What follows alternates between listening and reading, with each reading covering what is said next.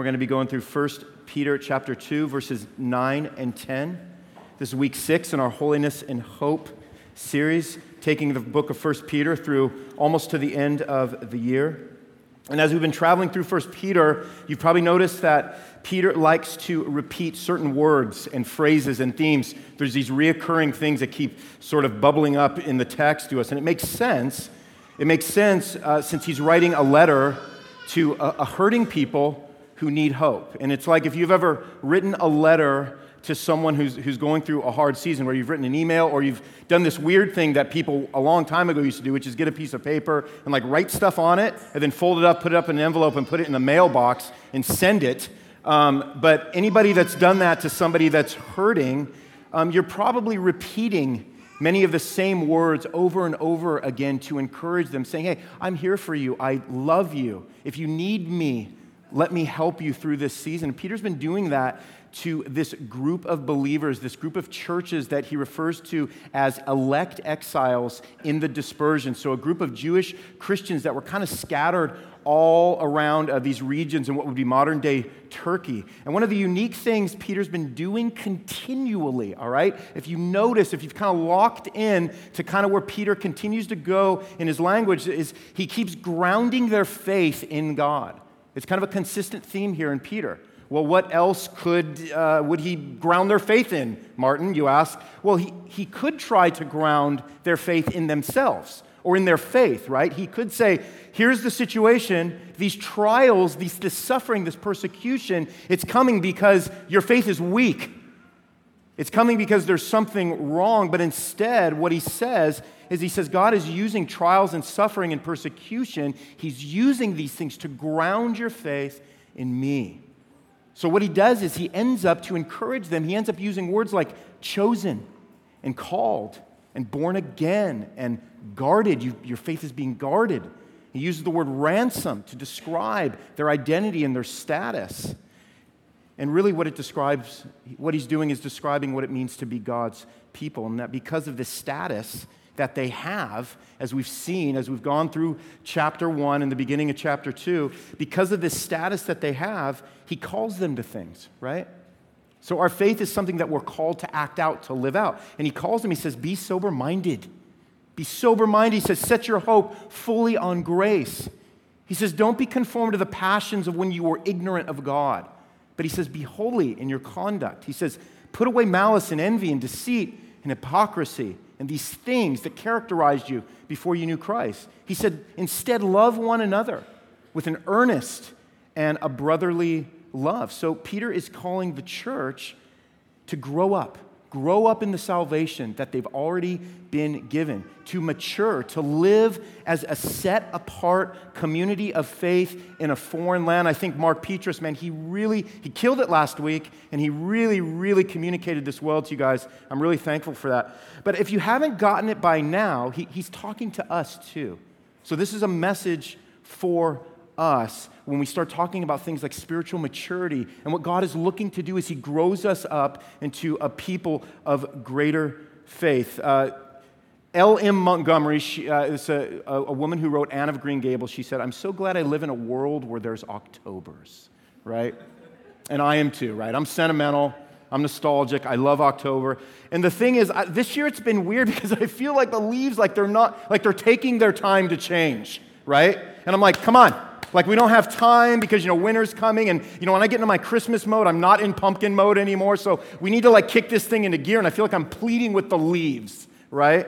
I want them to change, but they, they're going to change when they're going to change.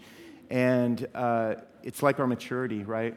We want things to happen quicker than they can happen. Maturity is a slow process, right? Your kids aren't born, and then the next day they're, they're, they're coming to you trying to work out, you know, that Algebra 2 you know, quiz that they got the next day. They take a while. They learn how to walk. They learn how to function. They go through stages and phases of life. So maturity is a slow process. And it comes, Peter told us last week, part of the way that maturity comes is by us developing a greater longing for the spiritual milk of God's word. And then he said this he said, the result of that spiritual maturity is that we'll offer ourselves to God as living and acceptable sacrifices, right? So the end game with spiritual maturity is spiritual worship because that is what, in actuality, you and I have been put on this planet to do, is worship God. We fudged that a lot. Maybe I shouldn't have said that, I just did. But that is the end game. That is why God created us. So this week, as we've seen Peter continue to do, what he does is he comes back once again to who the church is as God's redeemed people. Why does he do that? Why does he keep doing that? I mean, you could read this and say, Peter, I get it. Why do you keep going back? Why do you keep telling me who I It's like you're a broken record. Why do you keep saying these things over and over again? And part of the reason, and I'll just speak for myself right now, and by speaking for myself, I mean just speaking for all of you because I'm that bold. Uh, part of the reason is because I, I, we, we forget who we are. I forget who I am. I, man, I, I, I struggled this week. I, I mean, I kept waking up and I just felt such a burden in life. I, I, couldn't even put my finger on what, what some of these things were. And, and every morning I'd wake up and I'm feeling this grief and I'm feeling this angst inside me. I'm forgetting who I am. And what's interesting for the Christian is that at the end of the day, it's not so important who you are, but whose you are. And there's a difference for the Christian, right? That comes first. Your identity is the outflow of you being identified as God's as being God's son or daughter. It's that identity that will shape the life you live when you face trials, right? So, I'm a man, in case any of you guys doubted that, and it could be well that some of you did. And what that means is that I don't walk into a woman's restroom, right? I'm glad you guys can trust that about me, but I'm just laying it out there. And it's because I'm a man, except it's substance since we only have one restroom, so that example obviously fails right now as I'm saying it. Um, well, okay, here's another one. One of my other identities is that of a, a, married man, okay? So if a, if a woman ever asked me out on a date that, that wasn't my life, which happens all the time, I, um, you know, it's weird. It's literally never happened in 22 years of marriage. Babe, I'm, just, I'm not just saying that because we're right here and you're already giving me those eyes. Um, but, but, but if it did happen, you know, hypothetically, right, um, I, I would tell her I'm married because that identity shapes how I'm going to answer her. It's going to shape my actions. But here's the thing, all right, follow me on this. My status as married father of one is not really what prevents me from going out with this woman. It's that I love my wife. It's that my wife has my heart. And Peter will remind his readers that it is God who has their heart, that his readers are God's people, and that God chooses a people of his own possession who proclaim the excellencies of the mercy and light that they've been given. Okay, and we're going to see that this morning. And Peter, he fleshes out this identity that we have as God's people. And he fleshes out in four ways. He said, You're a chosen race, you're a royal priesthood, you're a holy nation, and you're a people of God's own possession. He says it right here as we pick up in chapter 2, verse 9. And it says this But you, Peter says, are a chosen race, a royal priesthood, a holy nation, a people for his own possession, that you may proclaim the excellencies of him who called you out of darkness into his marvelous light. And then he says this listen to this verse. He says, Once you were not a people, but now you are God's people. Once you had not received mercy, but now you have received mercy. And that's as far as we're going to go this week. And really, what we're going to do is we're going to spend the majority of our time focusing on the first two of those identities, which is chosen race and royal priesthood. And what we're going to do is start by bouncing back to verse 8b. All right, I'm going to get a little technical on you right now. So go back to the end of verse 8 after and a rock of offense. And let me read that. It says this, talking about those uh, who God has not extended his grace to, talking about those who do not have that relationship with Christ. This is what Peter says they stumble because they disobey the word as they were destined to do. I mean,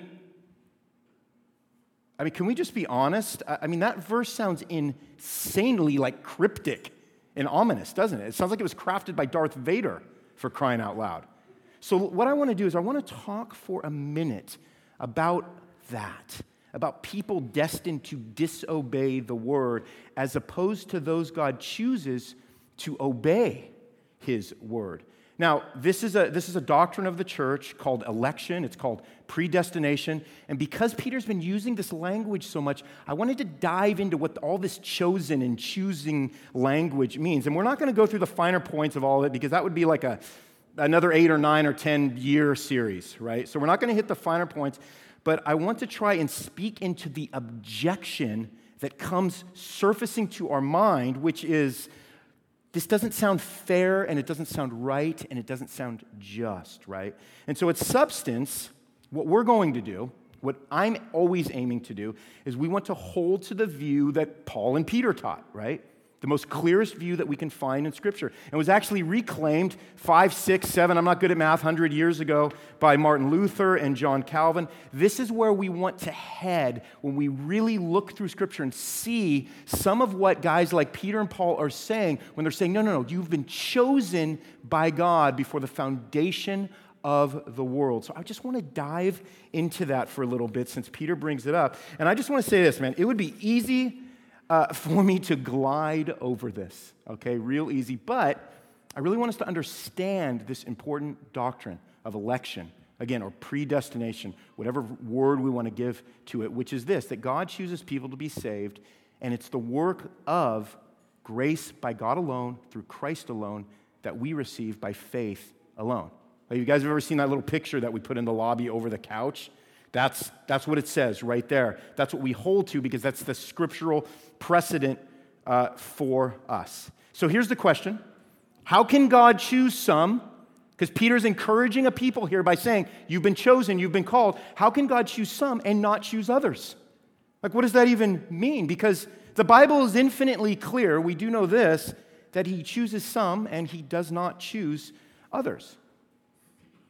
And if you let that sort of sink into you, maybe this is the first time you've ever even heard that kind of language. Maybe others of you have grown up in churches that use that language occasionally. Maybe some of you have heard that kind of language that's turned into like massive brawls and, and fights and anger. Well, we're going to try to go through this peaceably today because our impression can be that when we start seeing things like chosen by God, chosen race, and we see that exclusivity with the people God chooses, it, it can seem harsh, right? It can seem inclusionary and exclusionary. It can seem unfair. It goes against our sense of justice. It goes against our sense of equality.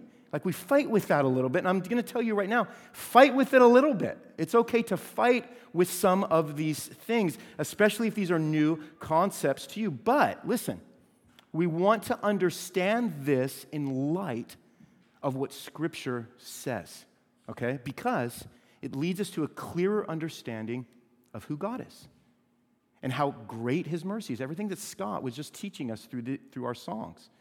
How great his mercy is in calling sinners to be his people. Psalm 135 says this, and this is a good way for us to start thinking about this idea that God chooses some and not others. Whatever the Lord pleases, he does in heaven and on earth. All right? So, whatever the Lord does, he pleases. And we don't get a lot of play in that, right? We can be angry about that, but we don't get a lot of decision making in what God does and how He does things. Nor do we always know why and how God does things. How can we?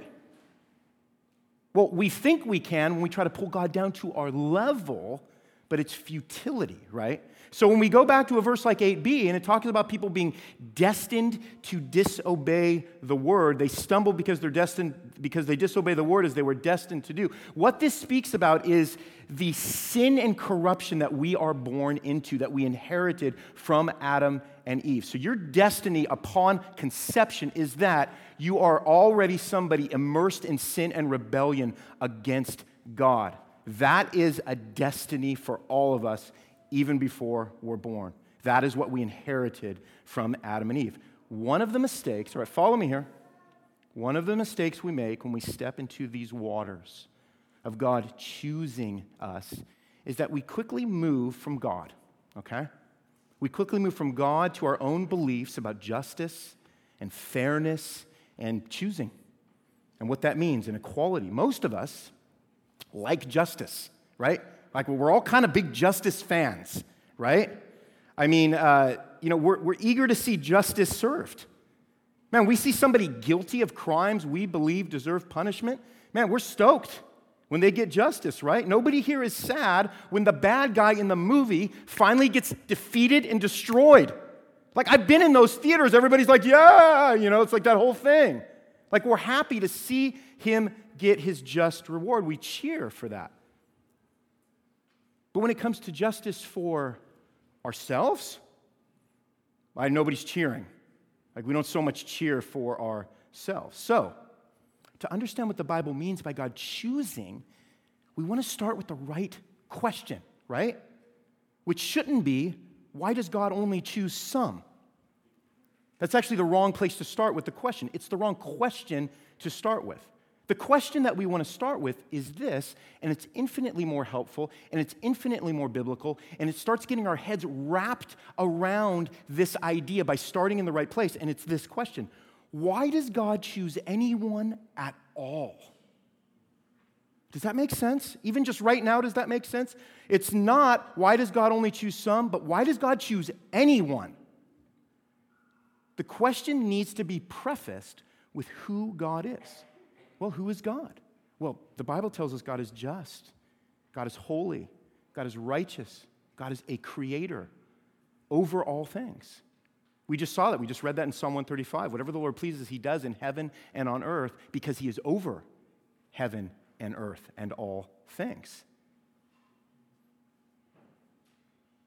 The other side of that equation is that we are emphatically not. We are not just, holy, righteous, or the creator over all things. That's not us. Psalm 51:5 says, Behold, this was David saying, I was brought forth in iniquity, and in sin did my mother conceive me. So there it is, right there in black and white. Because of that truth, what we deserve as sinners who rebel against a just, holy, and righteous creator, what we deserve is justice. That's what all of us are born deserving is justice. That's what we deserve. That's the extent of our rights. You think you have rights? Well, your right in front of a holy, just, and righteous God is justice. So, follow me, all right? When we die and face the Lord, everybody is going to receive one of two things. You are going to receive justice or you're going to receive mercy. Those who die without repenting of their sins going to receive justice. Going to receive justice for their sins. What this means, all right, is that God is giving them exactly what they wanted. He's giving them the desires of their heart. Now, remember, apart from the intervening power of the Holy Spirit changing people's hearts to receive God's mercy, nobody does. There's not some moment in your life where you figured out a formula and you started helping more ladies across the street on Tuesdays than you did the prior week, and you started earning some sort of righteousness before God. There is none who is righteous. There is none who seeks God. Nobody wants or seeks God until God changes their heart in such a way to draw them to Himself. The desire of everybody's heart from conception is to do one thing, the Bible tells us to follow the passions and desires of our flesh. All right? Following me? Okay. So when people die in the passions of their flesh, having rejected the good news of Jesus Christ, what God has done, He has simply given them over to what they want, which was to live a life apart from God and for themselves. All right, I'm talking a lot and I should be reading scripture. So let's go to Romans chapter 1. Romans chapter 1, we're going to hit verse 18 through 24. And this is how Paul explains it to us, okay? This is how Paul explains it to us. And remember, when Peter is calling these people called and chosen, this was so important for them to understand this correctly. So, this is something that he wants us to know. This is something that he wants us to dive into and get a further and deeper understanding of it because what it does is it helps us in our faith during the trials and the persecutions and the struggles that we're going to have. It helps to know that God has chosen, He has called us for a particular purpose. That's why this helps us to understand this. So, let's go to Romans 1, and this is what he says. For the wrath of God is revealed, verse 18, from heaven against all ungodliness and righteous unrighteousness of men, who by their unrighteousness suppress the truth. For what can be known about God is plain to them. All right? Read this very plainly with me, because God has shown it to them. For his invisible attributes, namely his eternal power and divine nature, have been clearly perceived ever since the creation of the world and the things that have been made. So they are without excuse. Right, this is going to get a little dark right now. We are guilty. Okay? Verse 21 For although they knew God, they did not honor him as God or give thanks to him, but they became futile in their thinking, and their foolish hearts were darkened. Claiming to be wise, they became fools and exchanged the glory of the immortal God for images resembling mortal man and birds and animals and creeping things. Therefore, therefore, look at verse 24.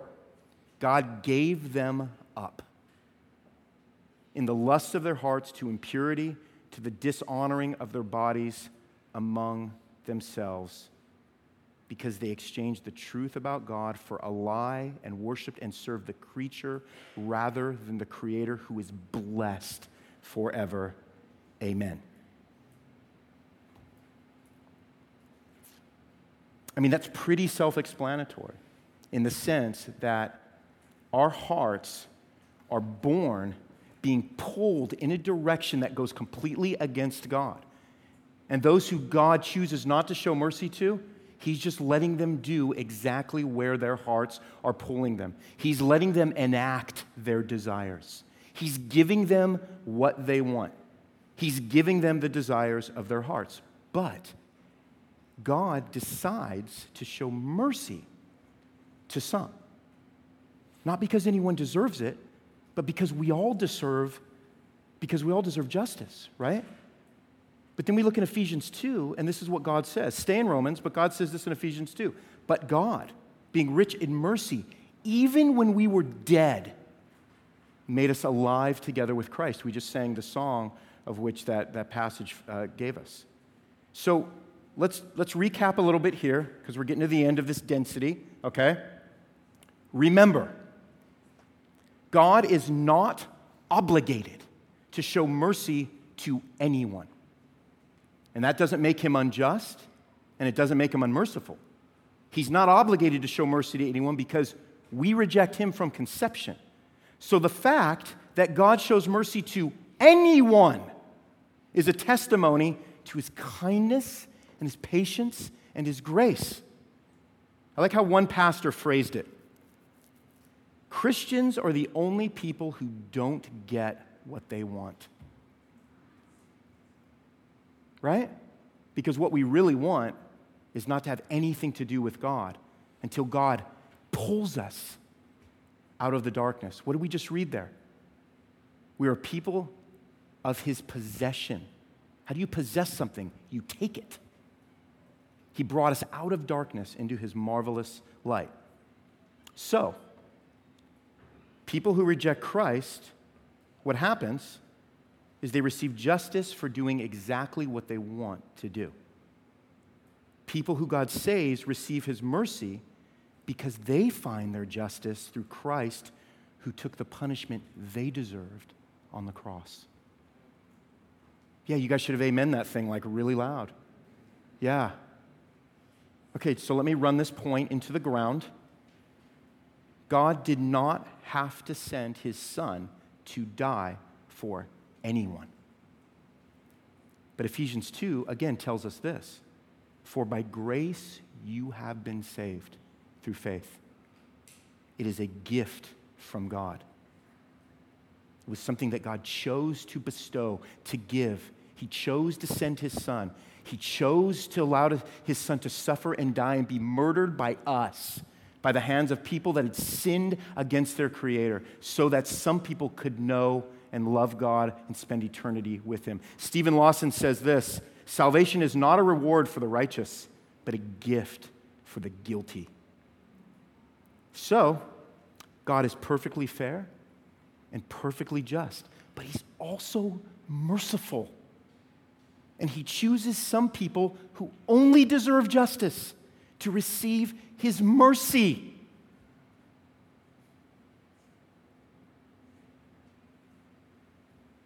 So, if this sounds like a bit of a mind bender to you, that's okay. It's okay. This is the mind of God. This is not our mind. We don't know who God chooses or why. We just know that Scripture is pretty clear that He does choose. But the fact, the fact, all right, the fact that we even argue with this in our minds shows just how utterly obstinate we are. How deserving we think we are, even though clearly our hearts from conception do not seek God. Well, let's let Paul speak into that argument that comes rising to the surface of our hearts. Turn to Romans chapter 9. We're going to go through 18 through 26. Look how Paul speaks into this. Romans 9, verse 18. That's what Paul says. He says, You will say, I'm sorry, verse 18. It says, So then he has mercy on whomever he wills, and he hardens whomever he wills. Again, there's a lot we can go into this if we would back up into chapter 9. We don't have time.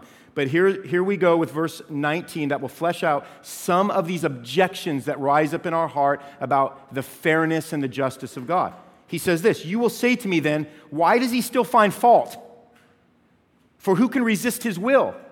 If God chooses people and we can't resist him, then why does he find fault in people that don't? Is what Paul's saying. And this is Paul's answer. But who are you, oh man and woman? Let's just toss that one in there. To answer back to God. He said, Will what is molded say to its molder, Why have you made me like this? He's kind of taking this whole idea of like, Well, I got my rights, and he's just kind of squashing that.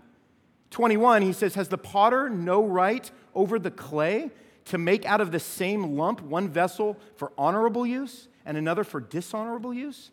Verse 22 What if God, here's his argument, desiring to show his wrath and to make known his power, has endured with much patience vessels of wrath prepared for destruction in order to make known the riches of his glory for vessels of mercy, the people he chooses to save, which he has prepared beforehand for glory, even as he has called not from the Jews only, but also from the Gentiles. This is kind of what Peter's getting to when he later in, the, in verse 10 when he talks about this people that he has called for his own possession, this holy nation. So, this language that Peter's using with these Jewish Christians would have made sense because they remember their time in exile. They remember their time when God pulled them out of Egypt via Moses, and they were a people without a place, but God had called them to be a specific people of his own possession, to become a holy nation and a royal priesthood, to live out their faith in God for God's glory as a witness and a testimony to everybody else. That sounds really similar to, to what he's called the church to be and to do, doesn't it? Well, it's similar because that's what, that's what it is. All right? But then we get into this really encouraging portion here when we go into verse 9, right? But let me just say, let me back up one second. This is really hard, isn't it? Like somebody nod their head. This is really hard. Yeah, thanks. Thanks, my beautiful wife. And yet, we, we want to be careful, all right, to not take Scripture and try to make it fit into what we think is right. Right? We conform our minds to what God says, even though we wrestle with it. It's okay to wrestle with things.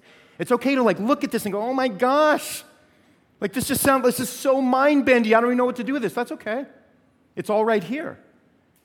And as we continue to speak this type of language at the church, and as we continue to understand these things as, as they're laid out in Scripture, uh, God, God, will, God will work these areas in our life that we wrestle with, these harder passages of Scripture. He'll conform us to His Word through it. Because ultimately, we find comfort in a God who doesn't destroy everyone for their sin, because He has the right to destroy everyone for their sin. Right? Remember Adam and Eve? Remember what He said to Adam and Eve? The day you eat of that fruit that I forbid, you will die. Like, that didn't just mean you'll die after 900 years. He meant you will die, and yet they ate of the fruit. And what happened? They didn't die right away. Immediately, you saw the extent of God's mercy and grace, but they deserved to die like we do. But We find comfort in a God that has mercy and grace and gives us time and brings people into our lives that speak that truth. And it starts stirring in our hearts and it starts changing. It starts changing who we are as people. And then at some point, God pulls us in by his mercy and grace. Because ultimately, we find comfort in a God who doesn't destroy everyone in their sin. We find comfort in a God who chooses to save those he loves. We find comfort in a God who had his son murdered by the people he created so that these same people could spend eternity with him. This is the comfort that Peter wants his readers to have because it's ultimate. Because you can't screw that up. If it's all about God choosing you, then after you're chosen, if you have days where it feels like you're not choosing God, you can't slip out of his grasp because you don't have him, he has you. Praise God. Yes. Well, fine then. How do I know if I've been chosen, Big R? How do I know if I've been chosen? Well, here's the question Have you repented of your sins and trusted Jesus for your salvation? You've been chosen. Well, doesn't this make us arrogant, though, to talk about people that have been chosen? Well, no, because you always remember that you deserved justice. And that's the comfort here at the beginning of verse 9, because what does he say right here? If we go back to 1 Peter, he says, But you. He makes an exception. He talks about them. He, he tells them, but God chose you. There's an exception here because you are the people that God has extended his grace and mercy. You are not those who are destined to disobey the word. You're a chosen race, a royal priesthood, a holy nation, a people of his own possession. And you've been called to mission, is what he says. What mission? To proclaim the excellencies of him who called you out of darkness and into his marvelous light. You're a community now cleansed by Christ's blood who communicates your awe of God to a world drowning in the darkness that you have been saved out of. Now, if you had the paper this week and there was a Parade magazine had a, had a, had a story and it was called Awe. And it was basically saying how, how looking at the wonder of creation can transform your health and your happiness. They're partially right, right? Except for the fact that trees can't really like change our sense of ultimate happiness, joy, and health, can they? But it's this awe of God and the excellencies of His mercy and grace. That's what truly changes the inside of someone. And then Peter says this, moving on, he says, Not only are you God's chosen, God's holy nation, God's own possession, but you're also part of a royal priesthood. What? under God as king. Now, this would have been a strange concept, not only to us, a royal priesthood, but uh, also to Peter's readers. And, and so, we, one of the questions that we want to ask when we hear this language of like, what, how, what does that mean we're a priesthood? You know, isn't that you, brother, without the clerical, you know, like you don't dress like one, but I think that's kind of you, Ronnie. Um, what did priests do? When we go back, what did we see the functions of priests to be? Well, priests went before the Lord on behalf of the people.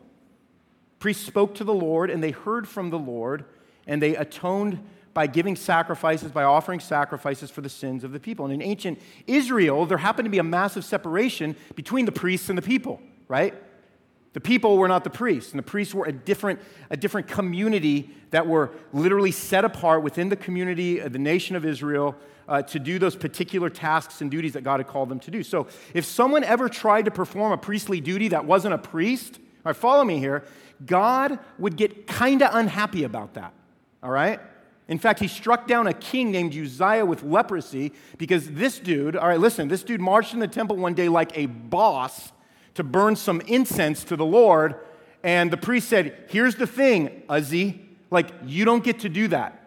And God wasn't happy, and God struck him with leprosy. So, follow me here. Being part of a royal priesthood means, unlike Uzziah, because this was Old Testament times, this was this was something that was unique to the nation of Israel. We now, as God's people, have direct access to God through Christ, who happens to be both our king and our high priest. So, in other words, no more do you have to look to a pastor or priest and think, man, these, these are the guys that have some kind of exclusive password or access code to God that I don't have, right? I mean, surely none of you think that uh, about me D- don't answer that. Um, I had a guy whose wedding I performed a few years ago. And um, it was really funny because at one point, like, he referred to me, like, to my face as, as a man of the cloth, right? And I mean, I'm like, I'm looking like this, right? And uh, he referred to me as a man of the cloth. And he wasn't a believer, but he looked at me as having access, a particular kind of access. And you know what? He was right. He was, he was absolutely right, but not because I'm a pastor, right? But because I have a high priest named Jesus who offered himself as the final atoning sacrifice so that I could have access to Jesus. He can have that same access if he ever repents of his sins and comes to Christ. But you know what the problem with this whole priesthood thing is as we start thinking about it, as we start thinking about the fact that we've been called as a royal priesthood who can go before the Lord, right? What it does is it places us in a precarious position, right? Because all of you now have the ability to go before the foot of the cross. All of you have the ability anytime you want to go before the throne of grace. All of you at any time have the ability to go face to face with God. And that is uncomfortable for us. I mean, you don't come to me for access to God, you go to Christ. And that's sobering because the only people who can approach God are those God has chosen. So, if that's you, it means that you are part of this royal priesthood who now can approach God. And here's the thing let's just be honest priesthood language, it's strange lingo. We're Westerners. That is not our culture. It's strange lingo for Westerners. We all have natural indicators in our life that, that point to our identity. Priesthood's not one of them, right? Uh, we talk about family of origin, right? We talk about place of birth, vocation, marriage. But you know what's interesting about those things? Those things don't speak to the personal struggle we have as people, do they? Well, I'm a, I'm a married father of three. Well, okay. But, but how does that help you? How does that help you when you're experiencing trouble, right? Because what comes to mind when I think of Ronnie Martin I don't know, is that speaking in the third person? I, I, never, I never know what that is. But what comes to mind when I think of Ronnie Martin is this not a priesthood. Is a guy born to a, a blue collar dad and a homemaker mom who was average in school, who never had a lot of friends, who was pretty bad at sports who spent years working really, really hard so that people would just affirm him and tell him that he was good at something. Someone who believed God was out there somewhere, but at the same time was pretty sure God wasn't too thrilled with him. Really, I mean, for me, I thought God was more like my dad who was mad at me because I didn't call and check in with him enough after midnight when I was past my curfew. That's really what I, what I more thought of God as. But you know what? That's bad theology. As somebody who knew Jesus even back then, that was bad theology. And maybe that's you. Maybe that's the way that you think of God. And maybe even thinking through the way that we are, are seeing Peter flesh out royal priesthood sounds foreign to you. But God didn't choose us so that he could start being angry and disappointed with us. Okay? Let me just say that. God did not choose you so that he could start being angry and disappointed with you. Some of you think of God that way, right? Like he's up there saying, You know how much I paid for all of this? Now you get out there and you perform, right? You know the whole routine. You know, we get our kids into sports, like we spent like forty or fifty thousand dollars on like all this gear and all this training and all this stuff, and then it ends up just kind of sitting there because the kid loses interest, and then you just freak out because you're like, I've invested all this. I don't care if you like it. You're gonna get out there and you're gonna do it, right?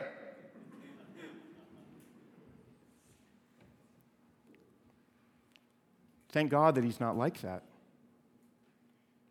But I think a lot of us think of God like that. It's the opposite. He drafted us into his family to have access to him because he delights in us. Do you know that God delights in you? Psalm 16 says, Preserve me, O God, for in you I take refuge. In other words, in you is where I find my solace. I say to the Lord, You are my Lord. I have no good apart from you. That's true. We just went through all that stuff to talk about that. And then he says this as for the saints in the land, they are the excellent ones in whom is all my delight. All of the delight that God has is poured into his people, into this royal priesthood of people. It means God has called you out of darkness to be his own. He wants you, he loves you, he purchased you with the blood of his murdered son. He wants you to come to him in awe of his great mercy. He wants you to be, he doesn't want you to be who you were, he wants you to be exclusively his. That's the difference. So, why, why does any of this matter? Ronnie, priesthood and cho- uh, choosing, God choosing, and election and predestination. Why, why does being a people and priesthood of God, why, why does it matter? I think we talked a lot about why it matters, but let's just kind of break it down a little more intricately here as we close. Number one, it matters because when you go through trials, similar to, to the people that Peter's writing to, your tendency is to forget you're part of a family of trial bearers who have priestly access to God. You forget that you can pray. You forget that you can pray for others. You forget that others can pray for you. That's why that priesthood, that royal priesthood, which is also referred to as the priesthood of all believers, it means that we have access to God for us and we have access to God for others. And that's massively, massively important. And what that means is that there are dark nights of the soul. Hear me. There are dark nights of the soul, but nobody wakes up to a lonely dawn. Because we are all here with access to God for us and for one another. That's the priesthood of all believers, too. Being a people and priesthood of God matters because we're a community that was called out of darkness. I just let, think about that. Let that sort of rest on you for a second. Isn't that strange? One of our commonalities, one of the things we share, besides the great salvation, the great mercy and grace that God has given us, is we share a dark past. All of us have come from, from darkness. We remember who we were. We remember what God saved us from. We remember that the light God called us to is greater than the darkness He called us from. And that's another way as a community that we encourage one another. Here's the thing if you're standing in a dark room and the light goes on, what happens? The darkness is immediately gone, it's vanished. And that's the marvelous, that's the awesome light of God that we've been called into. We proclaim the God whose excellencies extinguish the darkness in our life. And we proclaim it to a dark world alongside brothers and sisters who came from the darkness to encourage, to help, to hope. Three, one word, once. You see where it says that? The bottom of verse 10 there. Once you were not a people, once you had not received mercy. What a word. What a word, once. Think about that word, once. There are a lot of onces in our life, aren't there? There's a lot of onces in our life. Think about some of the onces in your life. It can be sad, it can be sobering, it can also be good. Once, when I was young, once when I had hair, once when my loved one was still alive, once before that relationship was broken. All those onces are significant for us. But what's interesting is that God used them to lead you to your greatest wants. That's what Peter's saying here. Because all have been chosen by God. You know what, you know what we are? We're ex inmates who've received pardon. That's who we are. That's who you really, really once were. And you know what? Don't try and pretty, pretty it up on the inside. I, I know some of your onces are prettier on the outside than others. Some of you wore better clothes when you were in the darkness. Some of you had more expensive makeup and bigger houses and nicer cars and better manners when you were in the darkness. All right? You maintained a little bit better in the darkness. But you all needed equally as much light. Don't forget that. And you know what? You know what's the problem with that is I have a hard time thinking of myself like that. You know what the problem is? I don't think the darkness was that dark in my life. And because of that, I don't think the light is as marvelous as it is. And that's okay because Peter's helping me see that through trials and suffering. That's how he helps me see that, is through trials and suffering. So as God's light shines more brightly in you, the darkness will seem that much darker to you. And you'll have a growing awe and gratefulness for your chosen and priestly status. And that's because of Christ. Because, listen, in Christ, all of our onces become once and for all. Isn't that beautiful? It's not about who we are, it's about whose we are. We are people who have received mercy and grace. Look at this. I got this note from Naomi Chandler. It was really cool. She wrote me a thank you card and she, she drew a picture of the church, right? And she wrote down this verse from Revelation 22 where it says, The grace of the Lord Jesus be with God's people. And that's what we get to experience as God's people is the grace of the Lord Jesus Christ. Because we're hidden in Christ. Because God is our home. And because Christ is with God, so you will be, and so you are. Let's pray.